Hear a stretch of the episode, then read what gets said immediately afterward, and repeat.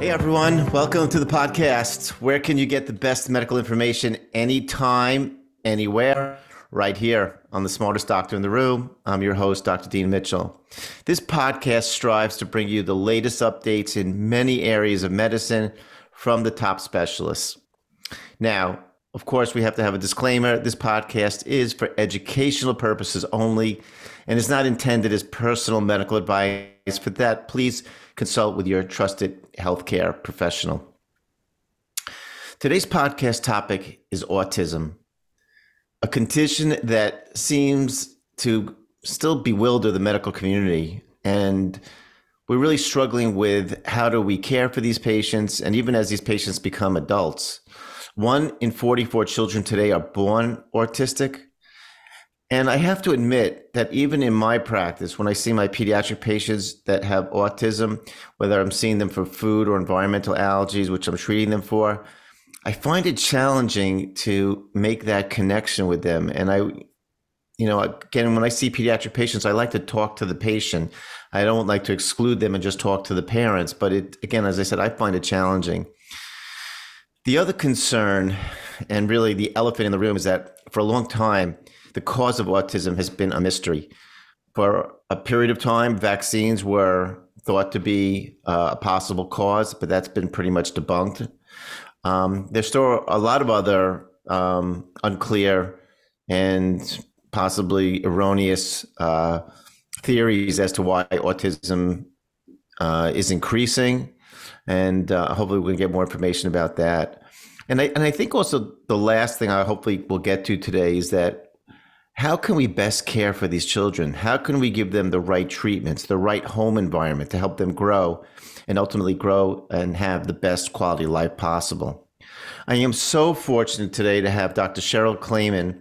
She is a PhD psychologist with training from McGill University in Canada. That's the Harvard of Canada, um, and Yale Child Study Center.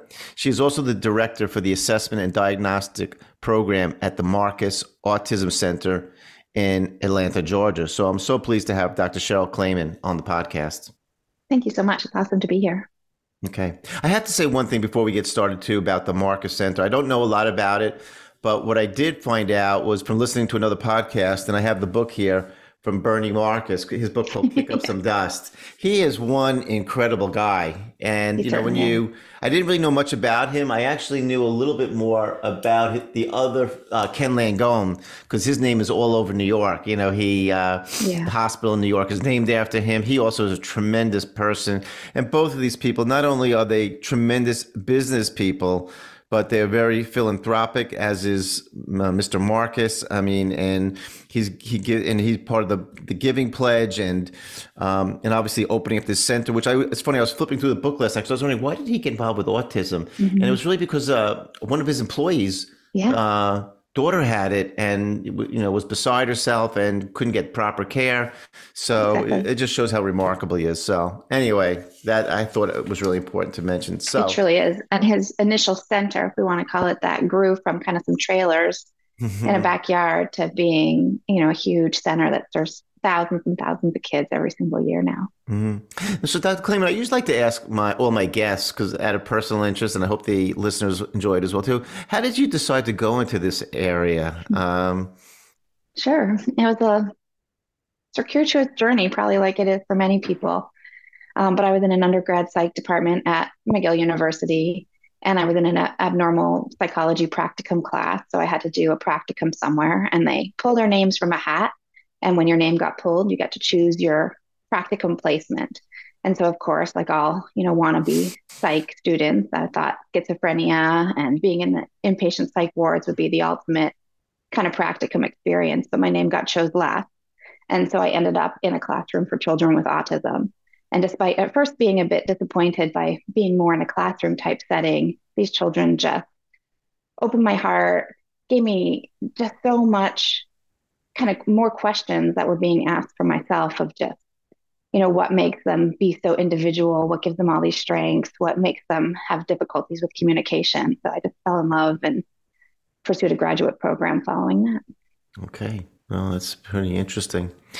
Okay. So i want to go through before we get into some other areas. So, sort of some general truths and misconceptions about autism. And as I mentioned in the introduction, I believe the prevalence now of autism is one in 44 children. And I, I, I guess I assume that's either worldwide or in Western It's countries. a little bit lower world. Uh, it's a little bit lower worldwide. So the global rates are slightly lower than. Okay. So I want to ask you, because I've done also a lot of stuff with autoimmunity on this podcast. So two questions, two part question. Is it true that the the prevalence of autism is increasing or are we just getting better at recognizing it? And is there a difference between um, you know, Western, more affluent countries versus third world countries with, uh, you know, the prevalence? Yeah, absolutely. So the rate has certainly been going up over time. In like 2000, it was one in 54. Um, or sorry, one in 150, and then in 2016, oh, wow. it was one in 54, and now it's at one in 44. Globally, it's about one in 100. And we certainly have more information on more affluent countries um, than we do in other countries. Um, there's a lot of reasons why we think the rates might be going up. Part of it is that our diagnostic criteria has certainly broadened. Um, we also feel like we're better at identifying more of the spectrum. So even though the criteria have broadened, the kids that are at those more edges, they're certainly struggling, and we want to make sure we're providing them services and support so they can live to their potentials. Um, we do also know we've had some diagnostic substitution. So the rates of intellectual disability, for example, have gone down as rates of autism have gone up. Uh, we know kids with autism typically are able to get a lot of services uh, with a diagnosis. So that's also helpful for the diagnosis can be helpful for them in that regard. Okay. Globally, um, it is lower. It's going up as well um, as we're also starting to get more information from other countries. There's not really any reason to expect that it would be different across countries. Okay. You know, as I mentioned also in the introduction, you know, for a long time there was fear among uh, the parental community that vaccines were contributing to autism. And you know, there was unfortunately that I forgot the name of the uh, the doctor, the researcher, who was after vilified for like fudging mm-hmm. data. You know that somehow connected the I think the measles vaccine or the MMR yeah. vaccine with uh, autism. Yeah. But at this point in time, and you guys being at the center, are there any um, sort of verifiable risk factors, such as whether it's a mother's age? Yeah. environmental toxins, anything. Sometimes I've even seen too, which kind of really blows me away, is that sometimes there's multiple children in a family.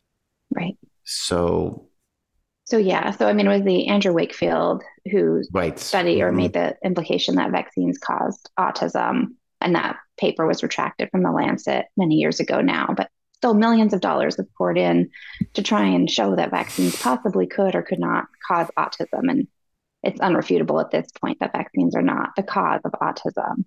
Um, but that being said, there does seem to be a very heavy genetic factor. Um, so, as you said, genetic. there's a genetic component to it. What that is, we still don't have all the answers to either, but we know that there's a significant degree of heritability from all the twin studies that have been done. So, if you have one child with autism who's a twin, monozygotic rate, so identical twin rates, are significantly higher than fraternal oh, that's important. non-identical twin rates. Okay. Um, and then we do see different kind of signs and symptoms that pass through a family, probably because of some of the genes that might be implicated or not in family members. So we know that there's probably hundreds, if not thousands, of genes that could be involved. It's still only explaining a pretty small proportion, but part of that is also our understanding of genetics at. Um, there also does seem to be some environmental components, and we're still learning a lot about that. So we know there's increased prevalence rates in babies that are born premature or with congenital heart disease. We know that there's increased rate um, when a parent gets older, but that goes for all sorts of neurodevelopmental disabilities. Not okay, I wasn't autism. sure. Yeah. So um, if a parent yeah. if a parent comes to you the same way, look, they they get you know, in certain ethnic backgrounds, let's say in Jewish backgrounds, they get screened for certain exactly you know yeah. uh, diseases that are more common in let's say Ashkenazi Jews. Mm-hmm. Um, and I'm sure in every area there there's there's a lot more genetic counseling. But if a uh, if a young family comes to you, is there any way of advising them or making any Yeah. giving them any more comfort. So, because if, if you, you know, you look, seem like a, a low risk for having an autistic child. Not really. Not really. I mean, so we Okay. know that. So with the rates of one in 44, for example, we know that it's about 20% increased likelihood of having autism if you have a one other child on the autism spectrum. Oh, is that already. right? I'm sorry. What is it? One in 20? It's about 20% increase risk. Okay. That's our current prevalence rates. A lot of us in various research centers now are trying to get ready to relook at those recurrence rates because that study was from 2011.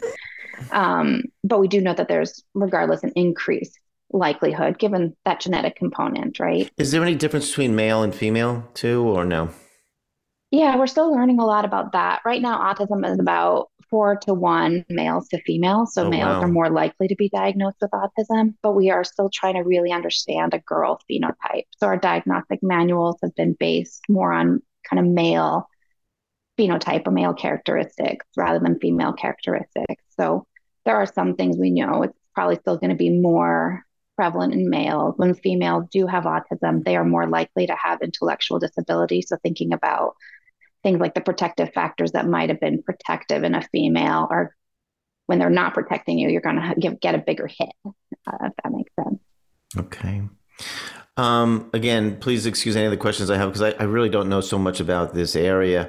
Now, what differentiates a child that when they're very young, one that's just very introverted or if you want to call antisocial or extremely anxious from an autistic child? Is there any anything a parent should be on the lookout for? Sure.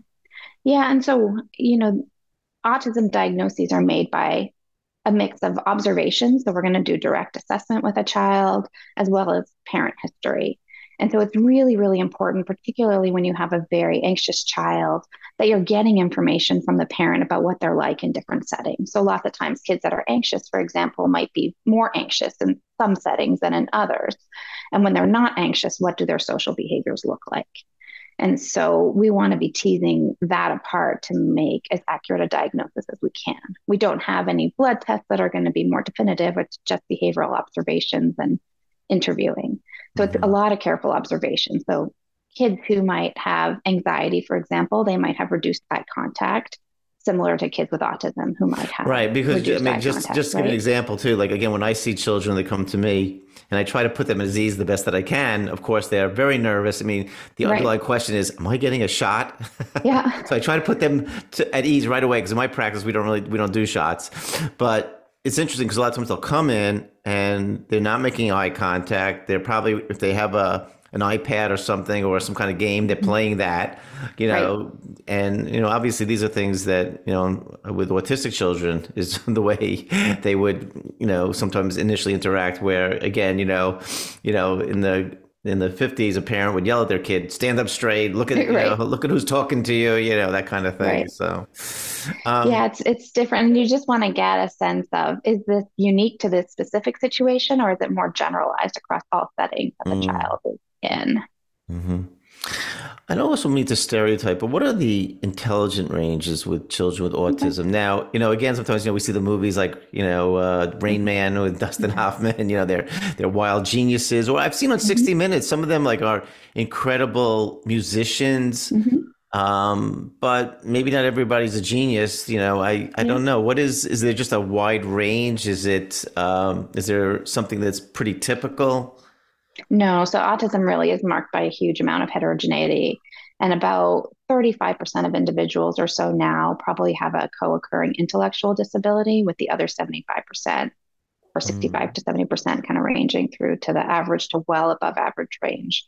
Savant skills, like we see in Rain Man and hmm you know some of the piano players and the drawers and things like that, is um, a small percentage of the autism spectrum, but it's certainly pretty prevalent Yeah. compared to other kind of How are the how are the autistic children in regards to uh, touch?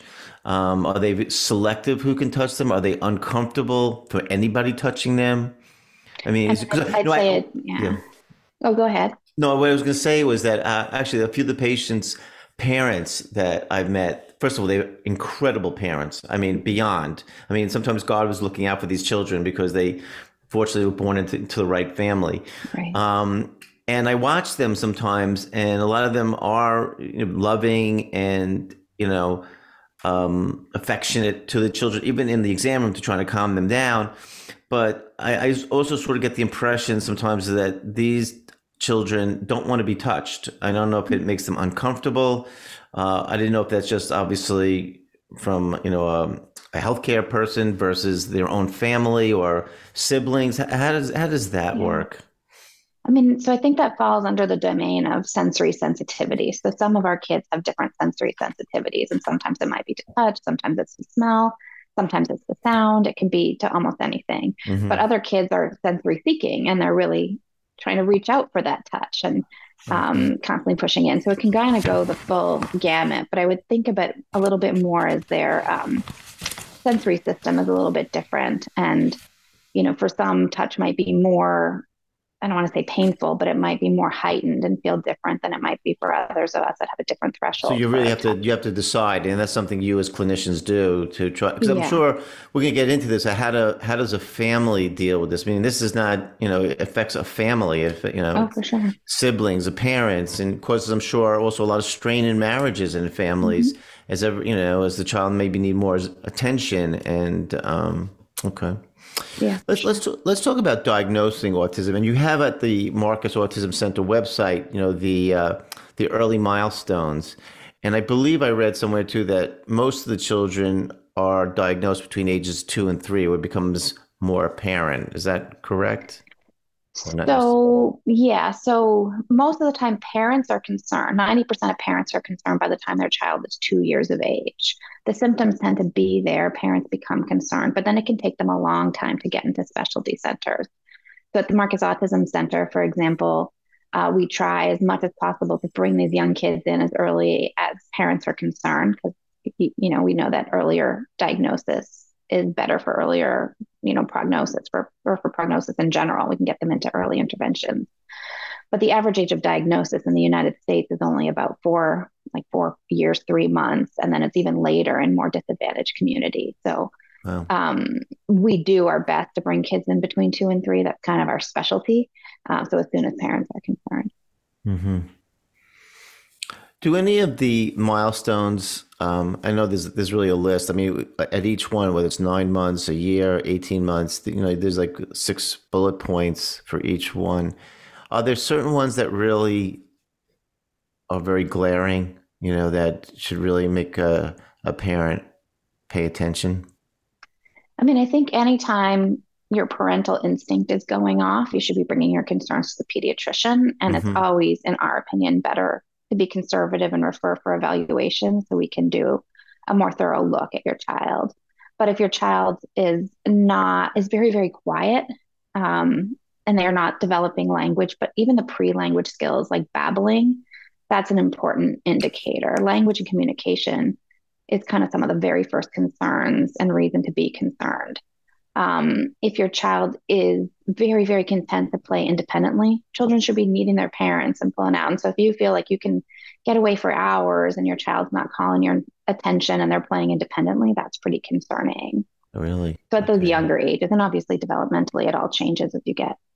How, how good is making the diagnosis? And again, I know your center is very specialized. Let's just say by the typical, I don't know if it's, is it a pediatrician or a, uh, I mean, who's the kind of specialist? Let's say here in New York, a parent is concerned that you know my child's not talking or not you know standing up or you know again some of these milestones are not being reached um, who do they go to and how good are the because again i'm sure to a parent does not want to have their child diagnosed diagnosed as autistic when there's a 50-50 chance they're not. So right. how do you uh, who do they go to and how how confident is a good practitioner in making the diagnosis even at a young age? Like that you're saying before the four years. Oh yeah. So we say any concern bring it to your pediatrician. Pediatricians should be doing based on the american academy of pediatric guidelines should be doing regular screening tests and those screening tests should be kind of more broad developmental based as well as autism specific. And so if you have any concerns, bring it. Hopefully, you're getting the checklists that are marking off any concerns. And then hopefully, the pediatrician is making referrals. Um, and who would they we do- refer to? Who would they refer to? yeah, typically? so there's lots of people. So there's autism specialty centers like Marcus.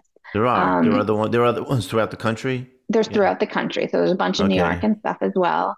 Um, but also neurologists, psychiatrists, developmental pediatricians. There's lots of people. And we're trying to enable more and more pediatricians to feel comfortable making the diagnosis because the waits can be very long to get into the specialty centers. Okay. And then you would ask another question. Now I'm blanking on what No, it's okay. But how about like into you know sometimes you know you, you'll hear this like if a parent goes in you know gets really concerned their child's not talking. you know maybe I don't know when, when are you supposed to start speaking like uh yeah, you should have your first words by about 12 months or so of age. you should so in your first year okay Mhm. so let's say sometimes a child does not. Yeah. What- What's the you know again what's the percentage or likelihood that they are autistic? Is that possible to say? I mean, about 10% have developmental delays, and Mhm. about 10% or so of that 10% we're going to have autism. And so we think that even if your child is not talking and it's not autism, early intervention is beneficial. And there's federal mandates for early intervention services. So even if the pediatrician is not necessarily concerned about autism, but language is delayed, um, we recommend sending to all the birth to three programs that are around the country. And so every state has a slightly different name for it, but there's they're all the early intervention birth to three programs. And then if those providers continue to have concerns potentially about autism, then they can also make the referrals to the specialty center. You know, in something like this too, do, would you recommend, you know, that someone get probably at least two opinions, you know, um, well, not necessary. Not necessarily. I mean, our waits for specialty centers can be so long that if everybody starts getting second opinions, then we're bogging things down even further. I'd rather, if there's concern, get a child into intervention and then follow that child over time so we can monitor the diagnosis. The treatments we have are developmental, right? We're going to be trying to promote a child's communication skills, trying to promote their social skills. Truly, any child can benefit from. Okay, no, no, it does sound great. Actually, I was going to move into that about treatment. So, can you give us some examples? Like, what what would you do for a child diagnosed at three years old with autism? What might be some examples of things that Yeah. at the center you guys do? Sure. And it's going to depend on an individual child's profile, which is why we like assessment. So we can learn about what their strengths and weaknesses are and target interventions accordingly. But if we had a three or a four year old that came and they were not yet speaking and they were not um, able to have some learning readiness skills, we typically recommend more behavioral type approaches like applied behavior analysis, which is breaking skills down to their components and then teaching back up the skills. And ABA is one of the most What's ABA? prevalent, yeah, applied behavioral analysis. Okay. So it's a treatment technique, and there's lots of ABA programs that are out there. At younger ages, we tend to think about um, more naturalistic measures. We don't want a two-year-old to sit at a table and look at, you know, cards all day. We want them to be playing with toys and teaching those play skills. Are they typically Um, one on one with a um, you know, with a provider, or is are they sometimes in a group? And is that is that encouraged? No, no. What? I mean, it runs all over the place. Oh, it Um, so if a child Okay. can benefit and they're decent imitators, I tend to recommend being in more group settings because they're you learn vicariously through watching others. So Mm. if you're a decent imitator, I want you to also be seeing what other kids your age are doing and hopefully imitating those skills. It seems also too that sometimes uh, children with autism they more than the average child today who are very addicted to uh, you know video games and you know the computer. Is that something that they seem to gravitate more to, or is that just again a stereotype? You know, because they Yeah. I think it's more of a stereo. I mean, I think all, so many kids these days are gravitating towards all these Yeah, devices I, I can't remember the last. It's very hard. I think I can't remember the last uh, child that came into my office, you know, for you know treatment for food allergies or environment that didn't have like an iPad or wasn't playing a video Right. game. well, And while they're in the waiting toy, room, right? yes, exactly. I used to have your stuffed animal. right now we got now we got screens um, but i think like any child you know what's what's important to learn is what they what drives them right? So some kids it's certainly going to be more of the screen stuff and maybe that's more comfortable to engage with people through a screen. But other kids it might be you know i really like trains and having a toy train might be more Mm, appealing to mm, them or cars or Mhm. dolls or whatever it might be, but learning what their kind of interest is is my one way one way you might be able to kind of get into them and bond with them a little bit easier.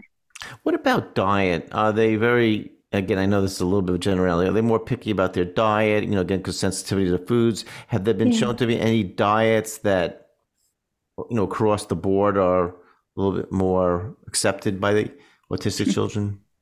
So our kids tend to be, so the majority of individuals with autism tend to be very picky eaters, with mm. lots of them uh, limiting sometimes to even one food group. So we oh, do have wow. a lot of dietary concerns, and it is recommended that all kids, once you get a diagnosis, also have a nutrition screen just to make sure they're meeting their nutritional needs.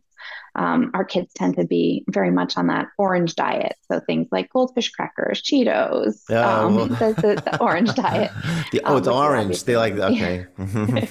orange color. So anything that's kind of crunchy, very mm-hmm. consistently tasting food. So fruits and vegetables can be hard because an apple one day might have a different taste or texture another day. Oh, I see. Um, and that's not structured or consistent enough for some of our kids. Um, we want we do watch diet closely. We've had some diagnoses of scurvy at our center because kids were so restricted in the foods that they ate. Oh, oh so this is important.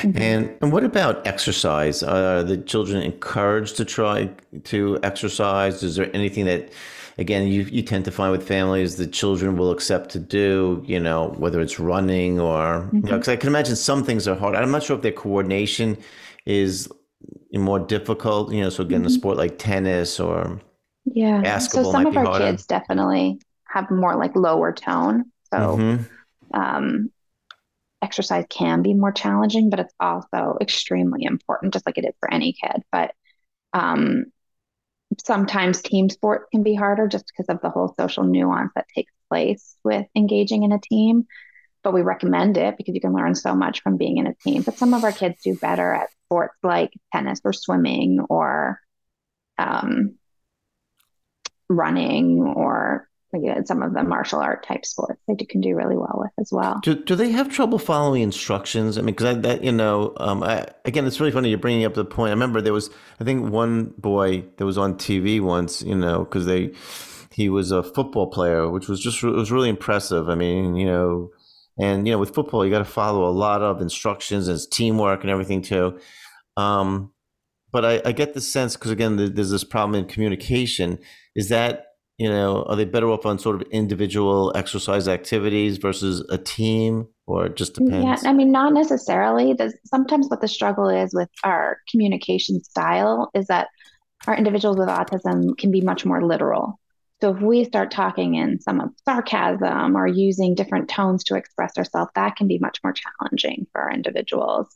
And so if you really want them to get something, we recommend more concrete. We recommend being direct um, so that they know what we're getting at, because sometimes just reading all those other social cues is what becomes really challenging. What's the goal? I mean, I'm sure that, again, too, this is one of the biggest fears for any parent. You know, they have a child that has autism, but, you know, the parent, say, is in their 30s, maybe early 40s. And they worry what happens when they're older, if they're physically not able to care for the child, if they're not alive. What is the ultimate sort of sequence of I don't know the game plan to to help these children that can, as adults, can live a very long life. Right. Yeah. There's nothing unhealthy, right? They're right. not. I mean, they don't have cardiovascular sick. disease, right. or anything like that. So, I mean, they could clearly outlive their parents. Right. And, and it's now, yeah. You know, so how it's is a huge fear. Yeah. Yeah. You know, it's a it's a huge fear for the parent. Yeah. And um, you know, and and not obviously too. It's very challenging you know, to find, you know, you know, again, someone else who's not the parent to take over the care um, of even an adult that requires a lot of right uh, intervention. And it, it's probably different across the spectrum. So individuals, like parents of um, profoundly autistic individuals, obviously worry a whole lot more than those who have um, more cognitive capabilities and communication skills, really, most importantly, right? If you can communicate, you can usually kind of get along more in our world. Um, and so there's very there's vast differences. Um, but what we really want to make sure individuals are living to their fullest potential, right? So um, we want to make sure not only are we caring for, you know, the teaching all the social skills and the communication skills, we want to be reducing any possible behaviors that we have if they're aggressive or or whatnot. Um, but we also want to make sure we're targeting what we call adaptive skills, so those daily life skills that are the ones that tend to get in the way of a child or an adult living to their fullest potential. Um, so if you can do a really great at computer programming, but you can't do a job interview or you can't show up to work on time or you can't work well with your colleagues or mm-hmm. anything like that, you're not going to be holding down jobs as successfully as someone who has those skills. So we need to make sure throughout all of the intervention programming that we're also monitoring those adaptive behavior skills. Our individuals that are academically talented, um, cognitively more able, they tend to go into mainstream academic programs, which is fantastic. But mainstream academic programs are typically not making sure, you know, you can tie your shoes or, you know, you have good hygiene and things like that, that they might be thinking of in more programs that are teaching more functional life skills. And so for all of our individuals with autism, we want to make sure that we're teaching these life skills so that they can be as successful to their potential. How, let's say someone lives in the uh, Atlanta area and they're diagnosed with autism by the Marcus Center. How long will they be treated there? I mean, for years? Mm-hmm. Um, yeah, we can treat people up through the age of 21, and then we work on transition programming uh, to mm-hmm. find more adult care. And is it the goal and the hope that that these uh, patients will be able to live independently and possibly even earn a living? Absolutely. Yeah. yeah. Mm-hmm. For like, again, for the majority of individuals who don't have more profound autism, they should be having optimal outcomes. They should be, you know, living independently, holding down jobs, earning income. Um, and they can they can drive a car, you know. I mean, hopefully, yeah. and yeah, yeah. Okay. There's no reason why they can't, right? So unless there is something, so maybe just like for anybody else, maybe co-occurring conditions like well, ADHD I, I guess I, getting I in the guess, way, right? I, but, but I know, but I guess like something like driving a car takes a lot of, you know, you don't even think about it, unconscious um, awareness of your surroundings. You know, of people crossing the road, of stop signs. You know, and you know, this the stress of you know people might cut in front of you, that type of thing. Right. So, um, is there any special yeah needs as far as that. I mean, hopefully in the future with autonomous cars, we won't have to worry about that. right. I think for elderly and anyone with disability, it is uh, it's a whole game changer. But oh, for sure. Until that time, I mean, I, you know, I knew I have a relative that has uh, some form of autism, and uh, he does drive. He works in a mm-hmm. family business. I mean, he's had a very yeah. productive life. Uh, but it's he's lucky. He's, he's had he has a wonderful family that's right. really been behind him, you know. Well, one of our friends who has a son with autism drives for DoorDash, right? So really, oh wow. yeah. So there's lots of there's lots of I would I wouldn't put any possibilities past individuals, um, but we might need to break things down. Maybe you know I'd love to take advantage more of um, the augmented reality, virtual reality mm. type tools, so we mm-hmm. can put them in these situations and teach them what might need to happen if the unexpected happens, which is usually what throws mm-hmm. everybody off, but our individuals with autism more so. Is there anything on the horizon as far as, you know, medical treatments, you know, uh, whether it's, um, I, have I've been at some meetings when there's interest about the microbiome. And believe it or mm-hmm. not, there was something with a fecal transplant. I don't want to get, yeah. I don't give false hope about anything, but I was at a we do that too. Yeah. Do you do that there? Because I was They're not meeting. at Marcus.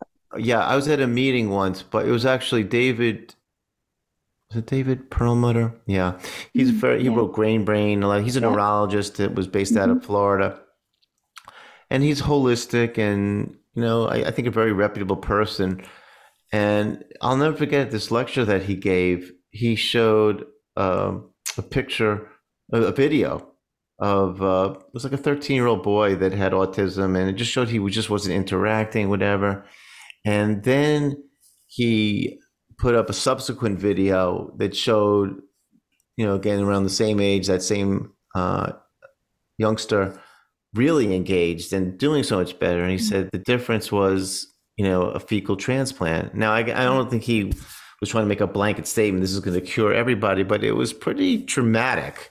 I mean, and so I just was wondering at a place like your, you know, your center, world class, if any type of things, you know, medically are being looked at, you know, to try to see if it uh, can improve the quality of life for these children. Yes, I mean, we're doing tons of research. More, a lot of our research focuses on more earlier ways of identify, identifying children mm-hmm. um, and better kind of screening tools to get children into earlier intervention. Mm-hmm. I think some of those other studies um, need a ton more replication. Um, mm-hmm. we, we, won't, I mean, we'll do studies, we won't promote treatments that are not empirically validated, particularly if they come with any. But will will like will the Marcus Center like participate? Let's say if a, a center that was saying, "Look, we're you know," I remember reading once too. Again, this is out there, but there was there was I don't know if it was a study, whatever they found that the um,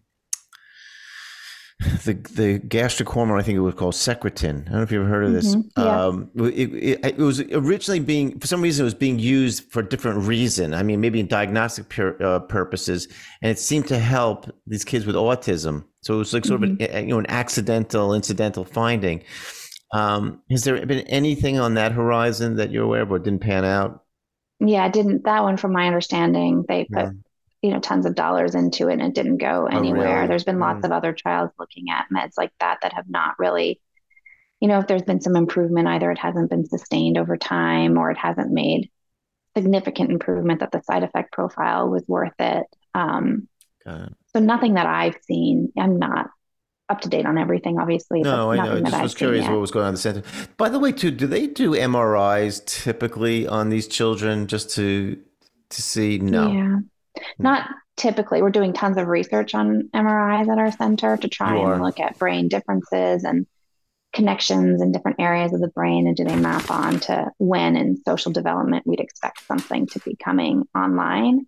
Um, but at an individual level, it's not like differentially diagnosing children. We know that there's group differences between different brain structures or different brain function, um, but not at the individual level. At least not yet. Okay. Uh, so, Dr. Klaiman, I guess my last question to you is what would you say to a parent out there that you know recently finds out that their child is autistic um, and um, and the and the maybe hopefully the best way forward to you know to prepare to help their child and their family yeah i mean what i would say is that your child is still the same child and now we know kind of a path forward so let's start working to get interventions in place don't put any presumptions on what they can or can't do at this point but let's start getting them into intervention targeting their strengths and weaknesses so that we can um, help them live to their potential. Um, so let's not put any limitations. Let's start getting them into services um, and monitor their development so we can kind of help them live to be their best selves. Would you uh, also recommend? I mean, as you mentioned earlier, about you know utilizing the services of their pediatrician and possibly other specialists. But is there a site like I know there's the Autism Speaks movement, mm-hmm. um, like where they can get you know parents, as I said, they're the greatest advocates for their children. You know, God bless them. And, you know, a lot of times too, they will go anywhere, do anything to get the best help for their child. What would that be the resource or there are other ones where you would recommend? No, Autism Speaks is great. And they have these toolkits on there. So one of them, if you, you're newly diagnosed, is called the first 100 days kit. And I think it just helps you get a plan in place, right? It can be overwhelming. You're going to Google autism and get millions of search hits up there. Um, so tools like the first 100 days kit can really be like, okay, what should I do first, then next? How do I go about getting services? What do I even do? Um, but use your centers. At Marcus Autism Center, we're here for families. We want to make sure that they know what those next steps are. I always hate to hear, you know, three, six months, a year later, families come in and they haven't really done anything just because they've been too overwhelmed. And right, so we want right, to try and take that overwhelm right. away. Do you also recommend a lot of times too that families do some type of family therapy? You know, because there's just so many things going yeah. on. You know, to, to you know, get if they have other children, um, and um, you know the stress on their own marriage you know all these things you know to help them yeah so we definitely recommend finding support whether that's family therapy couples therapy your own therapy um, mm-hmm. in order to help you um, understand and move to the next steps and be as effective as you can for yourself and for your for your your whole family right it's it's mm-hmm. definitely a different journey it can be a hard journey um, but it takes a village and to use us, right? Like we're here to be helpful. All the centers around the United States that I know of are there to be helpful. We don't want parents to be floundering. Mm-hmm. Um, there's tons and tons of support groups, whether they're national support groups, more local support groups. We all have all this information. So we want to make sure it gets into the hands of families so that they can use it. Great. And just lastly, you know, the um, so if anyone wants to find out more about the Marcus Center or any of its affiliates, where where would they go to? Uh, what's the best way to find out about that? Sure, they can visit our website. It's Marcus dot. Oh gosh, now I have to look. Kelly, you're gonna have to tell me what it is. MarcusAutismCenter.org.